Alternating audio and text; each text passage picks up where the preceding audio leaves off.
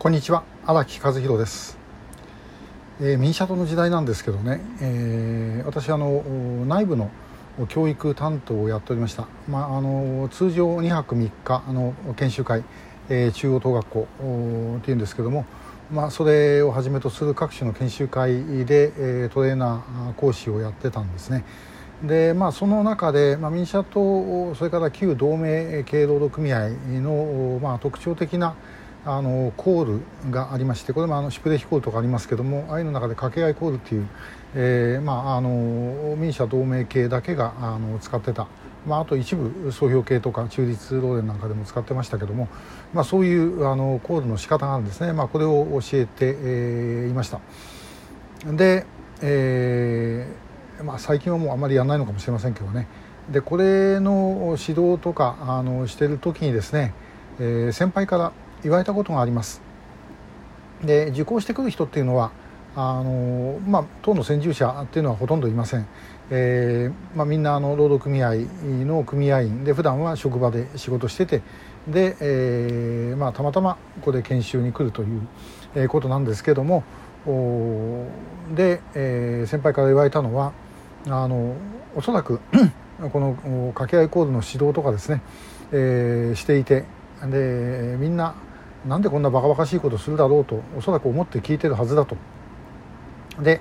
えー、少なくとも最初はみんなそう思ってると。でしかしそのバカバカしいことをずっとやってるうちにあの受講生の方はですねこの人は何でこんなバカバカしいことをこんなにずっと一生懸命やるんだろうっていうふうに思うようになる、えー、それが必要なんだというふうに言われたことがあります。えー、これ全くあの社会運動の一つのですねあの原点みたいなものかもしれません。まあ、ともかくあのやってて、えー、社会運動なんてですねやってて報われるなんてことは、まあ、最初からも想定することはできませんよね。こんなもんありえない。で、えー、まあ大体うまくいかないことのが多いでなんでこんなことやってんだろうというふうに思うわけですが、まあ、そういうことをずっと続けているとですね、えー、続けているうちに、まあ、あの人は、えー、こんなに実りがないことを長い間やってんだからそれは何か意味があるんだろうというふうに思ってくる人が出るんじゃないかというようなことです。もちろんこの拉致問題に関して言えばですねあのそれをずっと続けていくっていうのは、まあ、我々能力がないあるいは努力が足りないということに他ならないんであの動かさなければいけないんですけどもでも社会運動という意味で言うとこれ結構真理をついたことなんだろうというふうに思います。でその研修会なんかの時にですねよくあの言ってました、えー、皆さんねその民社党なんてあの少数政党でねこの活動いくらやったって、何の得にもなりませんと。ねえー、おそらくこれはあの皆さんのご先祖がですねどっかで悪いことやったんですとだからその罪滅ぼしのつもりでですね、えー、やってくださいというようなことを、まあ、冗談で、えー、言ってはいたんですけども、まあ、そんなつもりでやってですねで、えー、ずっとやってきて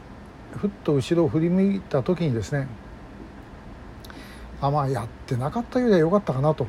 いうぐらいのことがあればとりあえずいいのではないだろうかと。運動としてはですよあのもちろんこの拉致の場合は被害者救出ってことがありますからそれも結果出さなきゃいけませんが、えー、そういうことなんではないだろうかなと思います。であのまあ、私が救う会の活動をやってた5年間、まあ、あの平成9年から14年ですね、えー、の間あこれもですね、あ、あの北朝鮮が拉致認めた小泉訪朝がその平成14年、えー、2002年、えー、ということになるんですけどもまあ、それまでの間ですねなかなかあの実りませんでした。えーまあ、だんだんだんだん声は大きくなっていったんですけどそれはまあご家族の皆さんが、えー、一生懸命、えー、やられたからということでですね、まあ、運動なかなかこう前へ進まないということがありましたでもあの時にそれをやっとかなければ9.17の時に持ちこたえることはできなかっただろうというふうに思います。えーまあ、我々、えー、やはりですねあのなんとかそこのところはもう理解をしてで、えー、もうやり通すしかないというふうに思っています。まあ、ともやれることは全部やるということなんですけれども、まあ、社会運動という意味では、まあ、ともかくあのもう相手がもうこれこいつがずっとこれだけ言い続けるんだからしょうがねえというぐらいに諦めるまで、えー、徹底してやるしかないのではないだろうかというふうに思ってっている次第です。今日もありがとうございました。